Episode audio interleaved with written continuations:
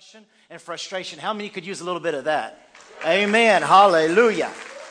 Today I want to talk to you about unlocking Zion, and I want to go to this scripture here in Jeremiah four twenty-two. It always touches my heart. It says, "For my people, not the heathen, my people are foolish. They have not known me. They are silly children, foolish children. They have no understanding. They are wise to do evil, but to do good they have no knowledge." And that scripture is such an eye-opener about so many times, as I was sharing, and we're going to get to this more and more and more. It's not about that we know about God. It's not about that we just heard about God. He says, I want my people to know me. And when I read this every time, and, and you and I should have the same desire, God, how do you want me to know you? Lord, how do you want me to please you? How can I grow in areas of my life to where I'm more in love with you? And Lord, you see my heart in such a special way. How can I grow in an area to be a voice in this generation for what you're looking for? And he goes on to say in the next scripture, it says in James four eight, come close to God and he will come close to you. Come close to God. Lord, I want to draw nigh to you. I want to get close to you. I want to be where you dwell. I want to be in your presence. I want to know you. And when it comes to knowing God, many times it's easy to back away, like the children of Israel did when he would come down in the cloud of the glory. The children of Israel would say, Moses, you go here from God. We're not worthy. We can't. And so many times the new scares us. Something that we're not accustomed to scares us. A new sound, a, a, a new type of song, a new style, a new church, new form of worship, a, a different way of teaching the word. It could be different. But that's how you get to know God, by willing to go into the new areas. Years ago, my wife and I were invited to do a five-day youth camp up it on top of a mountain uh, with, with a, a certain denomination. And so uh, they had had, the year before, they had a girl that had manifested an evil spirit, and they didn't know what to do, so they invited us to be the speakers that year, so we went. And there was one hundred seventy. And we, we got in there, and we started ministering. And I tell you what, the power of God came in that room, and they counted that over out of the one hundred seventy, over one hundred had fell out in the spirit. And I know from some of y'all might think, ooh, that's spooky, but let me just share this. As I was just, as Cindy and I were just standing there, people were falling all over that had never fallen or seen someone fall before. I wasn't touching anyone. I wasn't pushing anyone. I wasn't even around them, and they were falling out. Somebody would come be walking towards us, and we would go to pray. We would go, God. And all we would say is, God. We didn't even get to the name of Jesus. I would, we would just go, God, or Dios. And they would fall out and get up healed. We had some ladies who sat down. We were going to pray for their curvature of the spine, and grabbed their ankles, and the Spirit of God hit them. And before we could even pray, we were holding their ankles. They fell off their chair on the floor and got up, and their spine was totally straight, and they didn't have any pain anymore. And we just saw young people trying to jump out the window, and, and uh, had one homosexual guy get free, and people were bringing their uh, demonic stuff because they were from a city called San Pedro, was which is the capital of witchcraft there in Jujuy where we lived. And they were bringing stuff, and we were burning them, and, and things were happening. And it was just a solemn, sovereign move of God, and people were just getting free and healed. It was just one of the most awesomest things. But one of the things about it was, it was awesome to see those young people as they were just standing there just worshiping God. What started it all was these young people, they were so hungry, and they were just worshiping God, and they were singing songs about when I see the beauty of your holiness, I worship you. And they were singing from glory, de gloria in gloria te veo, from glory to glory I see you. And the more I see you, the one I want, the more I want of you, and the more I want of you, the more I know of you, and the more I know of you, the more I want to be like you. And they were just singing from their hearts, and the Spirit of God was just coming into that place and touching lives. And for five days, people were being transformed. And then we were invited to the first denomination, the first church that they were, the First Baptist Church in San Pedro, and the pastor was hungry. He invited us to go to the mother church. It was a, the big church, and people started falling out there, and they had never seen that, so they didn't know you needed catchers. And they had a cement floor, and you would hear the people's head hit the cement. Pow! And I would go, oh my God. And, but when God's in it, you don't feel a thing, because it's a God thing. And, and to get to know God, sometimes you're going to experience something out of the little circle that you've experienced so far. Yeah. And that's why we're talking about unlocking Zion. And that's why I want you to see the scriptures and hear in the word today, that I, I want you to, to desire to go deeper and to know more about the things of God. And I want you to see here, this is so interesting. This worded it so good. Here in Acts chapter seventeen, twenty-two, twenty-three, twenty-seven, and twenty-eight, it says, so Paul, standing before the council, addressed them as follows. Men of Athens, I notice that you are very religious in every way. For I was walking among, along and I saw many shrines, and one of your altars had this inscription on it, to the unknown God. But listen to what it says here. This God, look at this. This God whom you worship without knowing. My children are in predicaments. My children are in problems because they don't know me. They're not connected to the source of all wisdom and knowledge. And here Paul is saying, you're worshiping a God without knowing who this God is. It is one thing about these pagans in Athens that were worshiping a God. They had all kinds of shrines. They knew there was a God, and somehow we're going to get the right God. We're going to get the right denomination. We're going to get the right person to lay hands on us. We're going to get the right word. But God is saying all of that is just a little bit of it. You've got to get to know the one whom you're worshiping. You've got to get into a heartfelt, deep, spirited relationship and spirited in truth, that it's not enough just knowing the Bible stories. It's not enough that you were baptized because you were told that's what you were supposed to do. It wasn't enough because you went down the aisle because you saw other people and you felt uh, an impression at the moment. That's good. That's a step forward. But there's something more about going deeper into the things of God and learning how to, he seeks those, he seeks those who will worship in spirit and truth. And we don't want to be guilty of being very religious, but yet denying the power of God. And it goes on to say, this God whom you worship without knowing is the one I'm telling you about. His purpose was for the nations to what? To seek after God and perhaps feel their way toward him and find him. Though he is not far from not one of us, for in him we live, we move, and we have our being.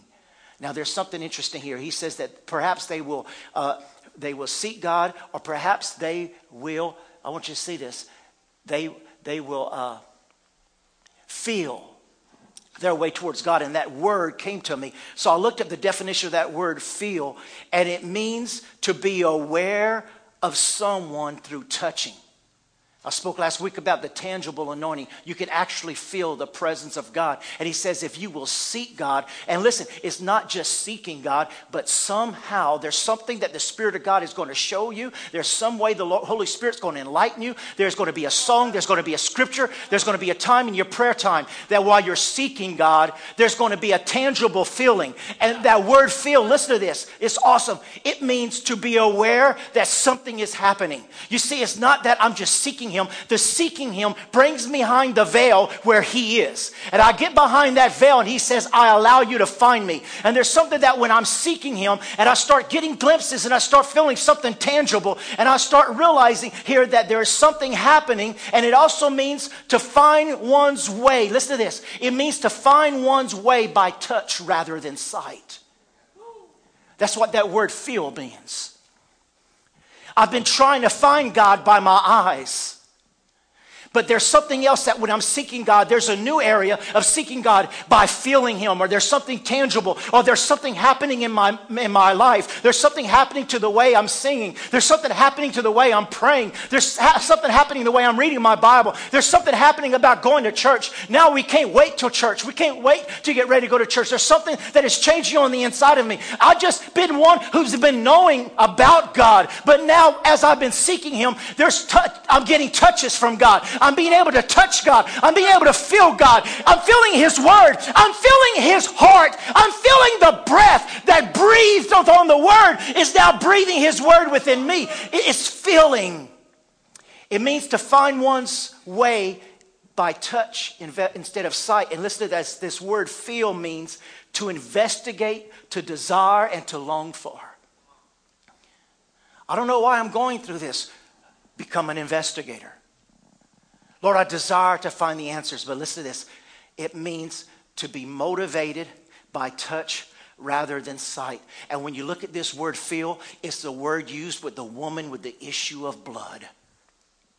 She said, if I will but touch or feel his garment, I shall be whole. And she got down on the ground and she was crawling with this blood disease that cost her twelve years of her house, of her life. It cost her her home. It cost her everything she owned. She said she went to the doctors, but instead of getting better, she got worse. Well, she just, she got worse. She got worse physically, but she got more diligent into searching and feeling. You may be a place where you're at a place where you may not have anything right now, but it's to drive you to start searching to where you can touch them. And if you touch them, everything that had been taken can be restored. He wants to be touched. God desires to be touched. And that's what we see there. And, and we want to go on. I want to show you something here that we want to get into today. The key. Somebody shout out key. Shout out the key of David. The key of the house of David. Listen to this. I will lay upon his shoulder, so he shall open, and no one shall shut. And he shall shut, and no one shall open. I will fasten him as a peg in a secure place, and he will become glorious throne to his father's house. Now, there's something marvelous about David that even in the very end of Revelation, Jesus still claims, I am the root and I'm the heir of David. He still claims David as the natural, his part of his inheritance from a natural sense. And the key of David, if you're taking notes, means it is the key of authority to which we can rule and reign with. But this key is a key that unlocks doors. It says that it is a peg that I will fasten in a secure place. If you're taking notes, this ruling and reign through authority, you need to write this down. Worship creates an attitude. I'm going to give you more scriptures in a minute. Worship creates an atmosphere of security. With everything that's going on today, everything that's bombarding the church and the economy and, and, and the mindsets of the people and about our children and our loved ones, the only way we're going to feel secure and set as a peg as Christ was is to get into the area that with the key of David, we unlock the presence of God and we feel a tangible presence that the angels all are around because we're worshiping, because when we gather, it says that God is enthroned in our worship. And so worship creates an atmosphere for security. And he says, I will fasten him and he will become something secure for your life. But I want you to read this in Revelation, the book of Revelation, chapter three, verse seven. Look what it says here. And the angel of the church in Philadelphia write, listen to this. These things says he who is holy, he who is true. Can I hear an amen? He is holy and he is true. What does he say? He who has the key of David, he who opens and no one shuts, and shuts and no one opens. Now listen, as we get into the Word and I show you scripture after scripture, I want you to be able to see that there is something here that God wants you to know so you can to know him and you can know what opens the door that has been shut and shut doors that need to be opened. God wants you to get into an area about learning with this key of David and ruling and reigning to where with worship you will realize, and you're going to hear today, the things that are unlocked that you can only unlock through worship. Now, there's something interesting here. In Isaiah twenty-two, verse two, it says, the key of the house of David will I lay upon his shoulder. Now, if you're taking notes, I want you to get this. What does it mean to lay a key upon a shoulder? When you study it in the Hebrew, the shoulder and the hand is all one thing. But listen to this. The key is in the hand of Jesus. But the hand is activated by the shoulder, which is you and ours worship and praise. When it says the shoulder, listen to this. When it says the shoulder, I will lay upon his shoulder. In the Word of God, when you see shoulder and God, Christ and his body, it speaks about being equally yoked together. It speaks about being yoked with Christ, that what moves you moves God's hand, and what moves God moves you. And it's not talking there about a double yoke that you hear people talk about how you hook up an old one, you hook up a new one, and you go back and forth. No, it talks about being underneath the same yoke, that you are one. And that worshiping in spirit means when we become one and we are hooked up and united as one in Christ. And as we begin to worship and praise the name of Jesus and lift up the word of God, there is a shift comes forward and our worship moves the hand of Christ and he opens and closes doors that need to be opened or doors that need to be shut. Amen. So the key is put upon his shoulder to open and to close. Now I want you to see this right quick. Look in Colossians four, two and four, it says, continue earnestly. Say that with me. Continue earnestly Where am I lacking? Many people, Pastor, where am I messing up at? There's two words right there. Continue. Earnestly. They're feeling, that touching, that desiring, that investigating. Continue earnestly in prayer and be vigilant with thanksgiving. Meanwhile, praying also for us that God would open to us a door. Somebody shout out, open doors.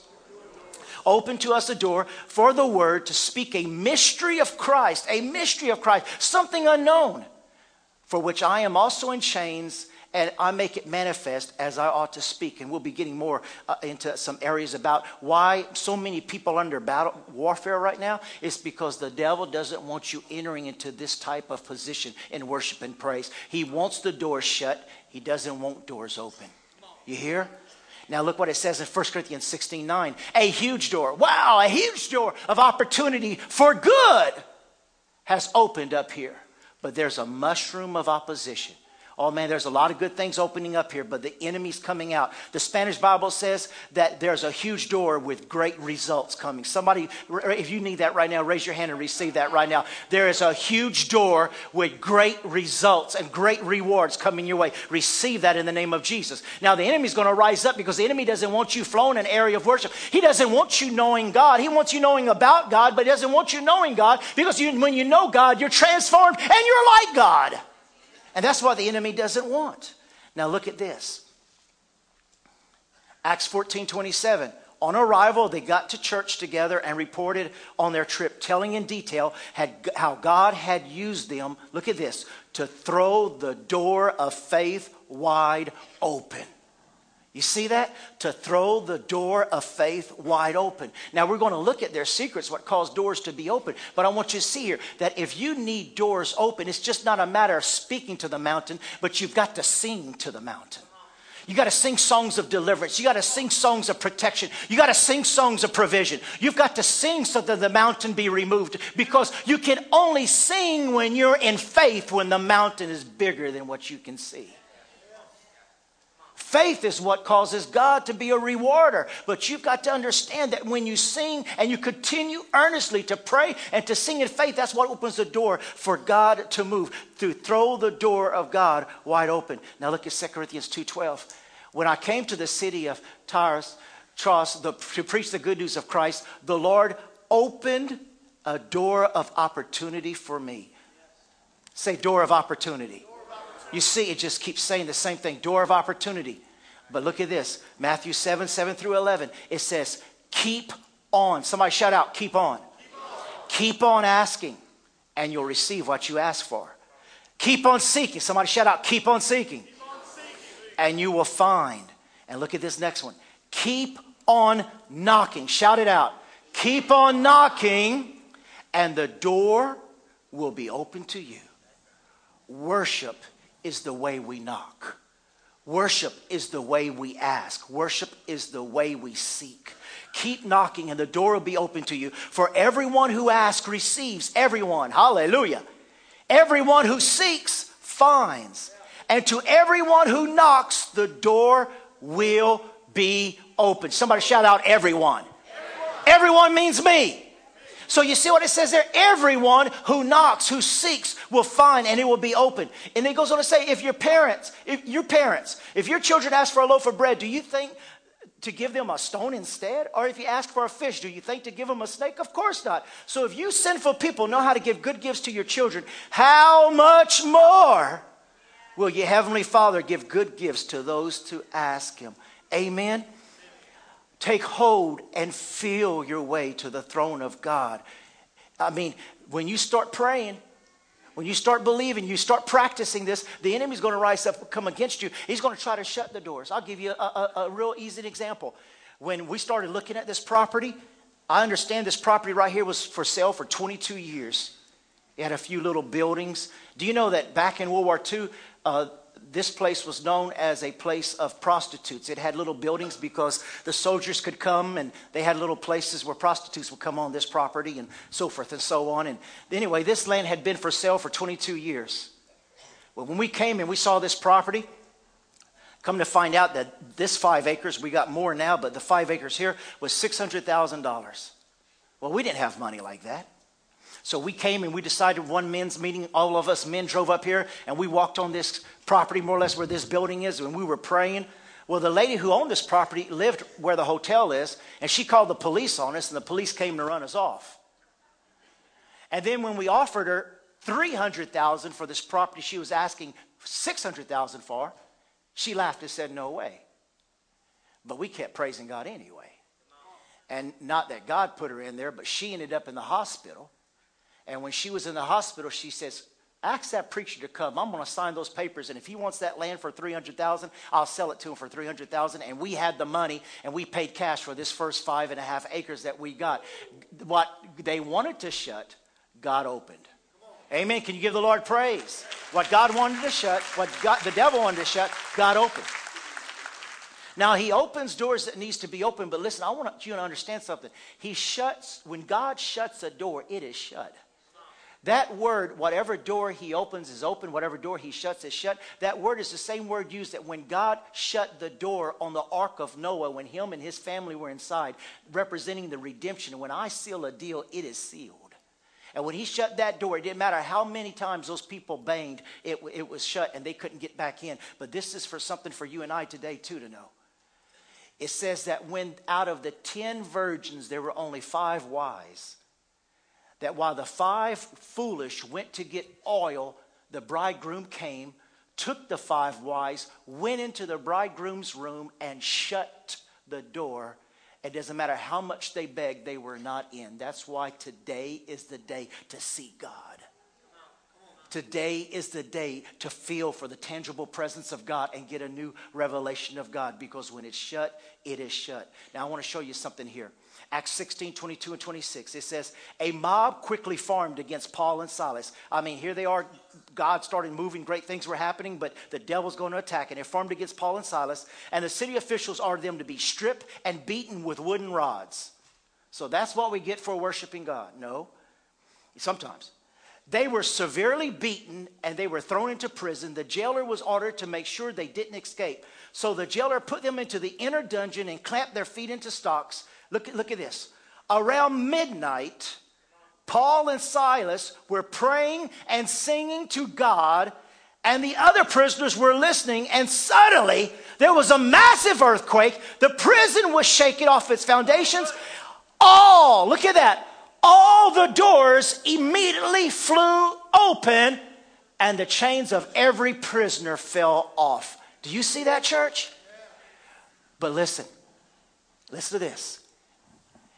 If we were Paul and Silas, we would be complaining. And that's why the doors stay shut. If they wouldn't have started singing at midnight, the doors would have never opened. The key of David is the key of authority that unlocks any door. But if we're mumbling and complaining and we're seeing ourselves as the spies did that said we are nothing but grasshoppers, and we can't do this, and why am I going through this? It's not fair. That's why the door stays shut. They started singing in the midst of discomfort. They got into worship at midnight. Instead of complaining and everything, they started worshiping God. And it says the doors flew open and the chains fell off. Now, I don't know about you, but when I read that about the shackles and the chains fell off, how many of you feel like you're married to a ball and chain? Don't raise your hand. But how many of you feel like you're married to a ball and chain? And all you do is complain about my old ball and chain. And you wonder why the door stays shut. You wonder why she don't love on you. You wonder why he don't want to be around you. It's because you're too busy complaining about the all ball and chain when you ought to be praising God and worshiping God and allowing the doors to open and the chain and ball to fall off. So if you're in an area area where you're in some type of financial prison, some type of ma- bad marriage prison, some type of bad job, if you find yourself in some type of jail, some type of surrounding, and you can't get out, this is what this key of David is. You've got to start worshiping God and praising God. You got to put the worship music on. Get out of Tim McGraw and get into Jesus Christ and start worshiping and praising. Get into that atmosphere and that old ball and chain will fall off and you'll get free. We go around, I can't make it. That's why the door's shut. Why doesn't anything good happen to me? What song, what, what tune are you singing? What tune are you dancing to?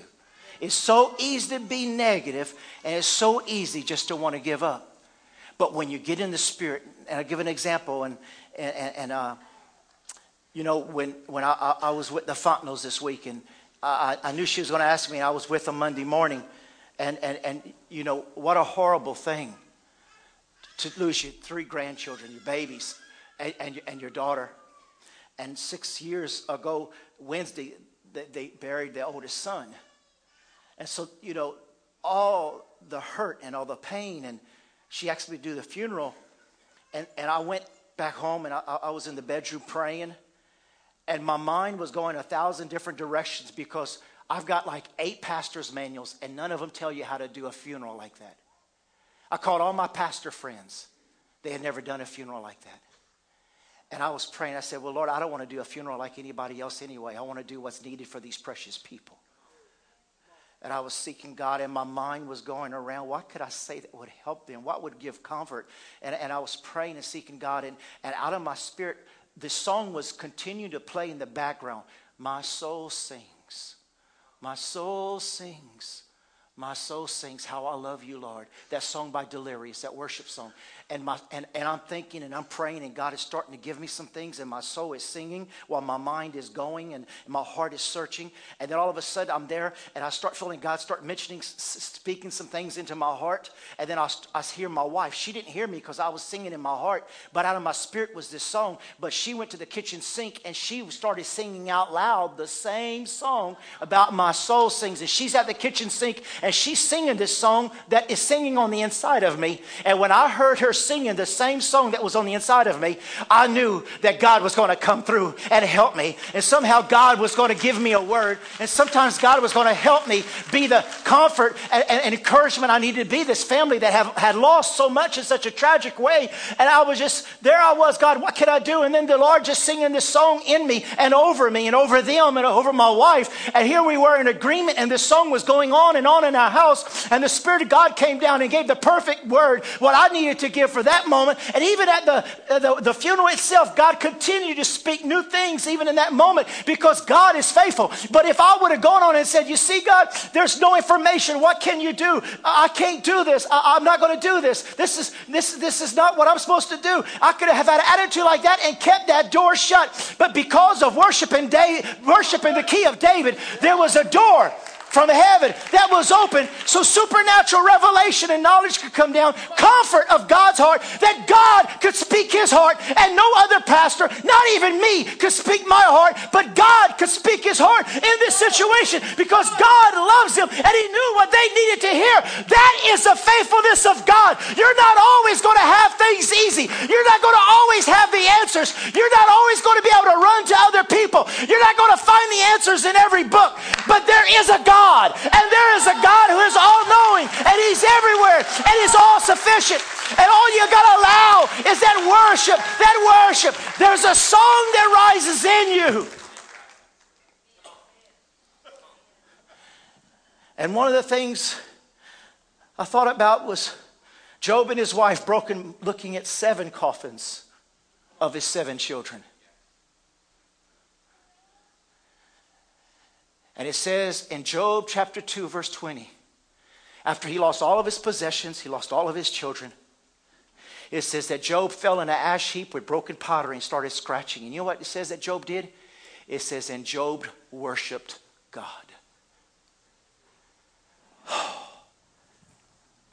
In chapter two, before his friends and anything else, it says Job fell and was scratching himself. And it says he fell in the dirt. And he worshiped God. and worship is what made Job righteous in the beginning. And it was worship that got Job everything he had and lost. But it was worship that got it all back twofold. If you lost everything you've had, and it looks like everything's falling apart, learn from Job. He worshiped God naked with broken pottery in an ash heap. No house, no income, no children. And his wife, that was a great wife, was telling him, you curse God and you die. But in all of this, Job didn't sin. He worshiped. And because he worshiped, he unlocked the key of David. Worship. My soul sings. You loose your song by faith, and it creates an atmosphere. Now, we're not going to go into much here, but it says the jailer brought them at home. He cleans their wounds, and it says he set a meal before them, and it says it was a night of celebration. Look at this. What seemed to ha- would look like their last night on earth. They had been beaten and shackled and were to be executed the next day. But because they worshiped God, the doors opened, they were rescued, all the people got saved, and they're having a festive meal. They're having Thanksgiving. They got turkey, cornbread dressing right there. They were down the road, got some Coca-Cola, and they're having a great meal right now. They're, they're having a party. Why? Because two men decided to worship and unlock the key of David. Now, now look at this. Psalms one oh two eleven. It says, my days are like a shadow that lengthens, and I wither away like the grass. I want to stop right there. David is talking out of depression. He's having one of his moods. And he's saying, my life is like this shadow. I see it getting smaller and smaller and smaller, and my life is like that. There's hardly nothing left to my life. But look what he goes on to say. But you, O Lord, shall endure forever. And the remembrance of your name to all generations, you will arise and have mercy on Zion. For the time to favor her, yes, the set time. Somebody shout out the set time. The set time has come. Somebody shout out the set time has come. The set time has come. The Lord shall build up Zion. He shall appear in his glory. Now, this is interesting. Listen to this. David is talking. All my hope is getting small like a shadow. There's nothing real that I can touch or believe in. But my God is enthroned. And what he's saying here, he is saying, my circumstances doesn't change, but God is on his throne. He's compassionate. He's a God who restores. He is favored. But listen, he said there's a set time. Or there in the King James, it says an appointed time. Now listen to this. How many of you know that Christmas comes every year, December twenty-fifth? That's right. How many of you know Easter comes every year in April? How many of you know uh, they just passed up? Uh, Bur- not Bourbon Street, but uh, Mardi Gras, and that's a set time. Uh, Valentine's Day, February fourteenth, that's a set time. Listen, that word appointed time means just like a festival or a holiday is fixed on a calendar. Listen to this. God has your breakthrough and your answer already written down on a prophetic calendar. It's a set time. And just as sure... Just as sure as a holiday is going to come by every year, and it's going to be a holiday, and nobody can change that. Christmas is going to be the twenty-fifth of December, and nobody can change that. Valentine's is going to be the fourteenth of February, and nobody's going to change that. You can want to change it, but you can't change it. And it's been there over the years. It's been there in the past. It's there now, and it'll be there in the future. Well, that's what the appointed time of God means. You don't know the appointed time, but if you keep worshiping God, the God of Zion, he will look compassionate and faithful. Favor will be upon you, and he has your set appointed time on the calendar. And what you've got to do, you've got to keep worshiping, because as bad as you want Christmas in July, Christmas is still going to be in December. Well, you've got a set appointed time, just like Passover, just like Pentecost, just like harvest. These set appointed times are on the calendar. Well, bless God, your appointed time is on the calendar for your healing, your breakthrough, what you're believing God for. But you've got to continue to remind yourself, God is on his throne, and he has a fixed appointed time, and he's going to respond to me. Now it says in Psalms one oh two, it says, for the Lord shall build up Zion, and he shall appear in his glory. And it goes on to say, uh, he shall regard the prayer of the destitute. He shall not despise their prayer. This will be written for the generation to come. Somebody shout amen. Yeah. This is written for the generation to come. Look at this. That a people yet to be created may praise the Lord. Somebody shout out, that's us. A people yet created are going to be part of an end-time generational sound that is going to sing and make a joyful noise and worship God, that's going to unlock the key of David, that's going to open up Zion, that's going to bring blessings and provision down, that's got a set appointed time that no matter how bad the world is shaking or falling apart, there's a generation that's been created that's going to worship God in spirit and in truth. There's a generation who's going to sing a new song, who's going to worship God out of their heart and the abundance of their heart. You are created to be this generation. Somebody shout out, I am created to show forth his praises. For he's called me out of darkness into his marvelous light. Oh, hallelujah. Now I want to show you this. No, you have come to Mount Zion, the city of the living God. This is Hebrews twelve twenty-two. I don't have time to read all this because of time, but let me share something with you. Mount Zion is not Mount Zion Church. Even though that is Mount Zion Church. But listen, Mount Zion one time was on one mountain, and then another time it was on another mountain. Mount Zion, right here they're saying, is in heaven. Mount Zion, Zion means the dwelling place of God, just as the Shekinah glory. Mount Zion is where God dwells. And I want to show you the provision that comes out of Zion according to the scriptures. I, I'm going to I'm going to go through this quickly here, but I want you to see this. That as you're worshiping and praising God, there is the key in the hand of Christ that is turning the door open to where there are things coming out of Zion. And I want you to see that Mount Zion is where God dwells, and it means the highest level of God in glory. How many want to go to another level of God in glory? Well, that's Mount Zion. It says in Isaiah thirty-three two, uh, well, this Revelation talks about Mount Zion in Revelation fourteen, one and three. But in Isaiah thirty-three, two through five, it talks about he has filled, the last part there, he has filled Zion with justice and righteousness. This means heaven, get ready, heaven is invading earth. Heaven is invading your life. Thy will be done on earth, Zion, as it is in heaven. It's the presence of God. And listen to this. You remember when Philip went to Samaria and people were getting saved and delivered and healed? It's because Philip brought the presence of Zion, unlocked the glory of God, and brought the people into another level of where God was. Now, let me give you the things that's in Zion. Number one, Psalms one twenty-eight. It says, the Lord bless you out of Zion. Somebody shout out, blessings. Blessings are released from Zion. When you start worshiping God and move that key of David, there's an opening in the heavens and blessings come into your life. Number two, Isaiah two and three. It says, for out of Zion shall go forth the law and the word of the Lord from Jerusalem. Write this down. Revelation, understanding, and knowledge comes from Zion. It is loosed from Zion. You see there, out of Zion. Revelation, knowledge. Let me give you something else. Psalms one ten, verse two. The Lord shall send the rod of his strength out of Zion, rule in the midst of your enemies. Authority is established out of Zion. When you're worshiping God, there's a new level of authority. In other words, our God reigns. Isaiah fourteen thirty-two, look what it says. The Lord has founded Zion, and the poor of his people shall take refuge in it. Protection and fortress in the time of need. Out of Zion comes protection. Now look at this one, Isaiah thirty-three, twenty to one and twenty-four. It says, look upon Zion, the city for our appointed feast. There's the celebration. There's the appointed time.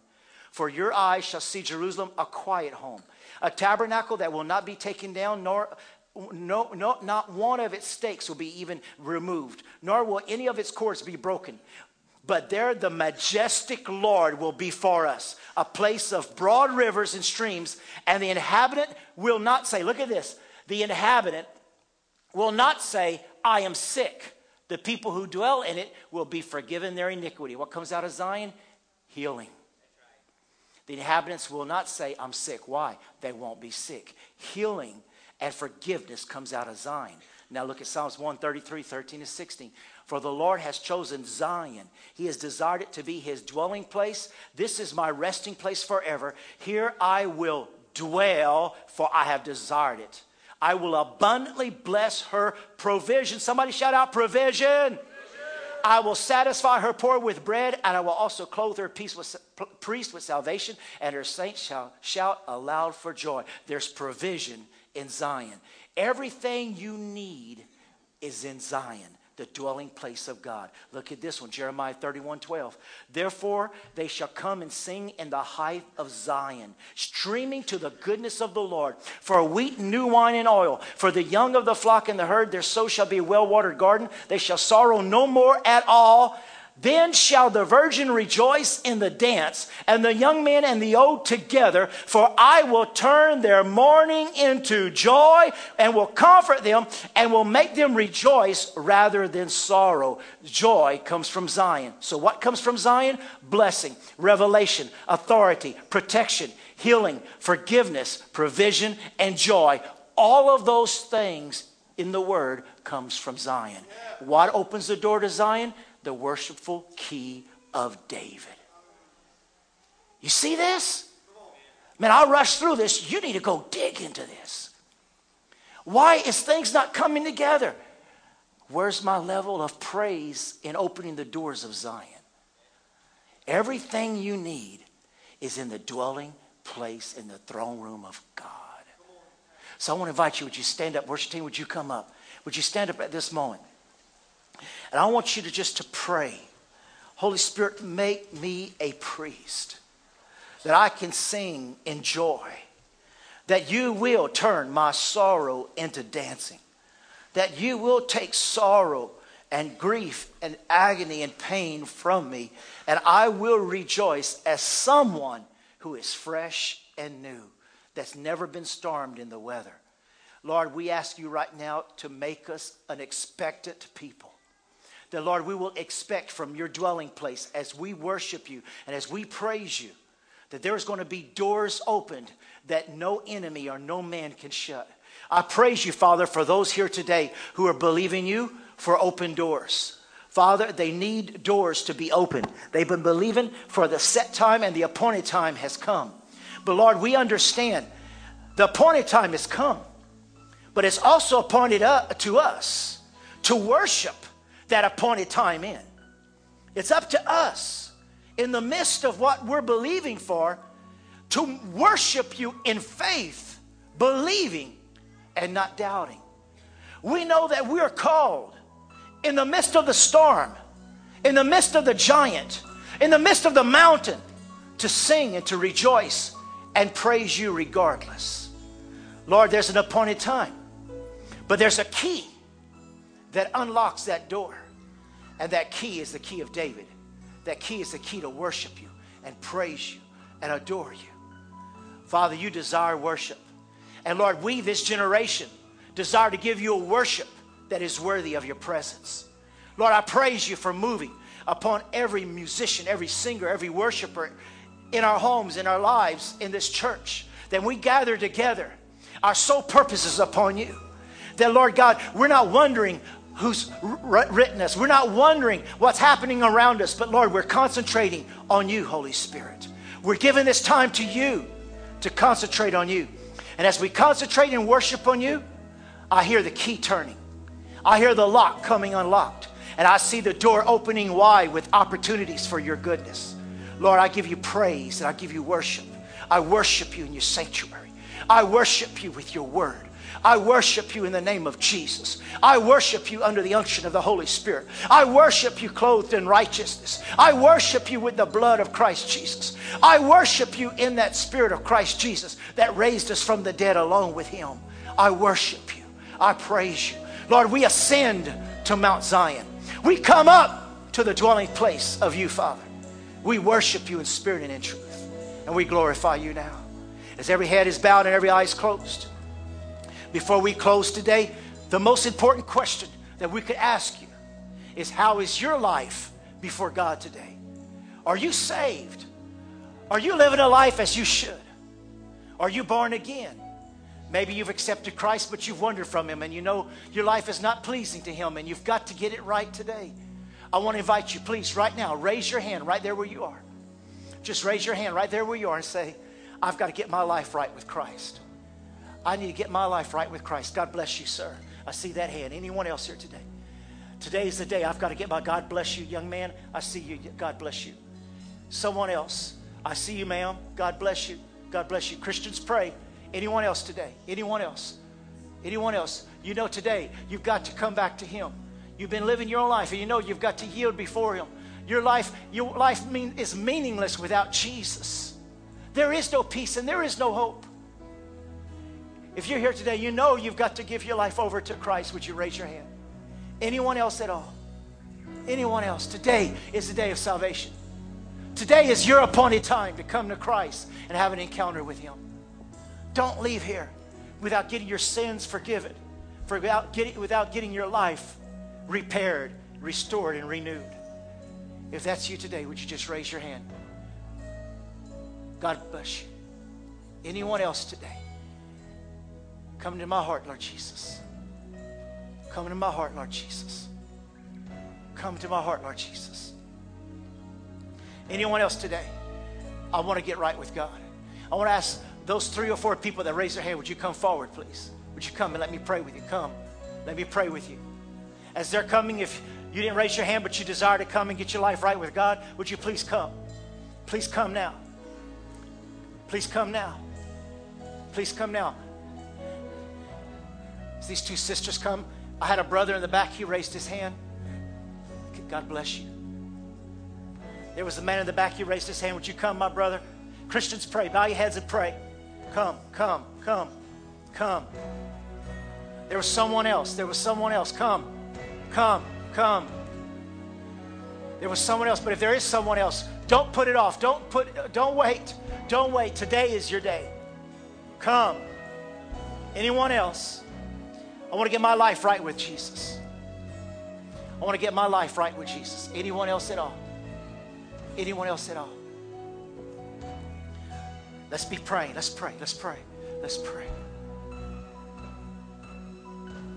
Bless you, Lord. Bless you, Lord. Bless you, Lord. Bless you, Lord. Bless you, Lord. Hallelujah. Thank you so much for coming forward today. This is your day. If you just look at me for just a moment, this is your day. This is your day for God just to do, renew and do new things in you. Give you the desires of your heart. The Bible says if we believe with our heart, confess with our mouth, we shall be saved. So would you put your hand upon your heart? Each and every one of you, put your hand upon your heart and pray this prayer with me. Say, Dear Father, I come to you today and I confess my need of you. I need you to forgive me of all my sins. I invite you into my heart to be my Lord and my Savior. I believe you loved me enough to give your life for me. You paid the punishment for me by giving your all.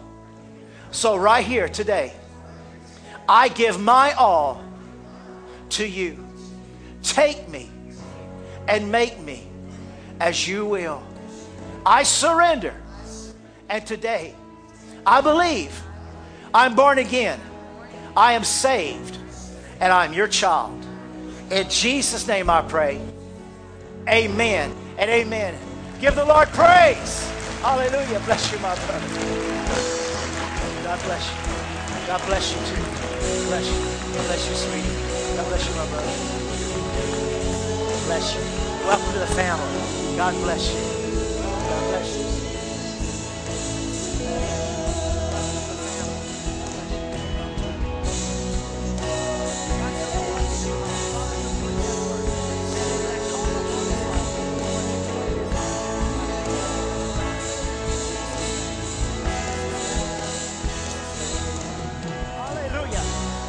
God is doing something. Just close your eyes one more time and just raise your hands to heaven. And just, just say, Holy Spirit, come upon me now. Holy Spirit, baptize me with your presence. Fill me with your fullness. Fill me with your fullness. I want you. I desire you. Make me hungry. Make my desire grow to another level. I want to know you, God. I'm not satisfied about knowing about you. I want to touch you. I want to touch you. I want to touch you. I want to feel you. I want to know you. I want to be intimate with you. I want to just worship you and praise your holy name. I love you, Lord. I praise you, Jesus. Holy, holy, holy. Holy are you, Lord God Almighty. Holy are you, Lord God Almighty. Holy are you, Lord God Almighty. Holy are you, Lord God Almighty. Holy is the Lord. Holy is the Lord. Holy is the Lord. Holy is the Lord, holy is the Lord. Lord, fill this place with your glory. Fill this place with your glory. Fill this place with your glory. Fill these lives with your presence, O Lord. Lord, let us fall after you. Let us go hard after you. Let us go hard after you. In Jesus' name. We love you, Jesus. We love you, Jesus. We worship you, Lord, in spirit and in truth. Hallelujah. Hallelujah. Now, are you going to take this worship and are you going to unlock some doors? Are you going to worship till the doors open? Are we going to worship till something changes? The chains, do you hear them rattling? Do you hear the walls shaking? There's a tsunami getting ready to hit the thing that's been keeping you back. And it's going to be called the power of God. I want to invite you back tonight. We're going to be having a concert, a time of worship and praise. Come and hear the worship team as they get ready to do songs from their new album that they'll be recording soon called Transcend. Come listen to original songs and come and enter into worship tonight and be blessed. Tuesday night's intercession, Wednesday night, come as we continue studying Romans, but we get to that special part, God creating a work in you. And then we'll be here next Sunday. We love you. We bless you. Brother Jake, if you dismiss us.